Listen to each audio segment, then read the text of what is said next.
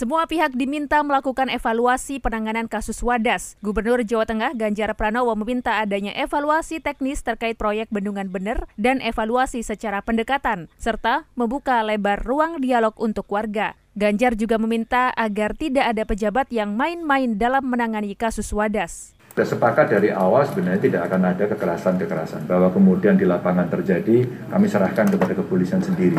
Kami serahkan kepada kepolisian sendiri, pada Pak Kapolda, monggo dievaluasi dalam pelaksanaan tugas di sana. Kalau desain di awal Pak Kapolda sama kami bicara tidak akan ada kekerasan. Gitu aja. Bahwa kemudian di lapangan terjadi, sangat mungkin itu. Monggo dievaluasi sendiri, sehingga nanti secara institusional eh, masing-masing di antara kita akan bisa saling memberikan dukungan dengan baik.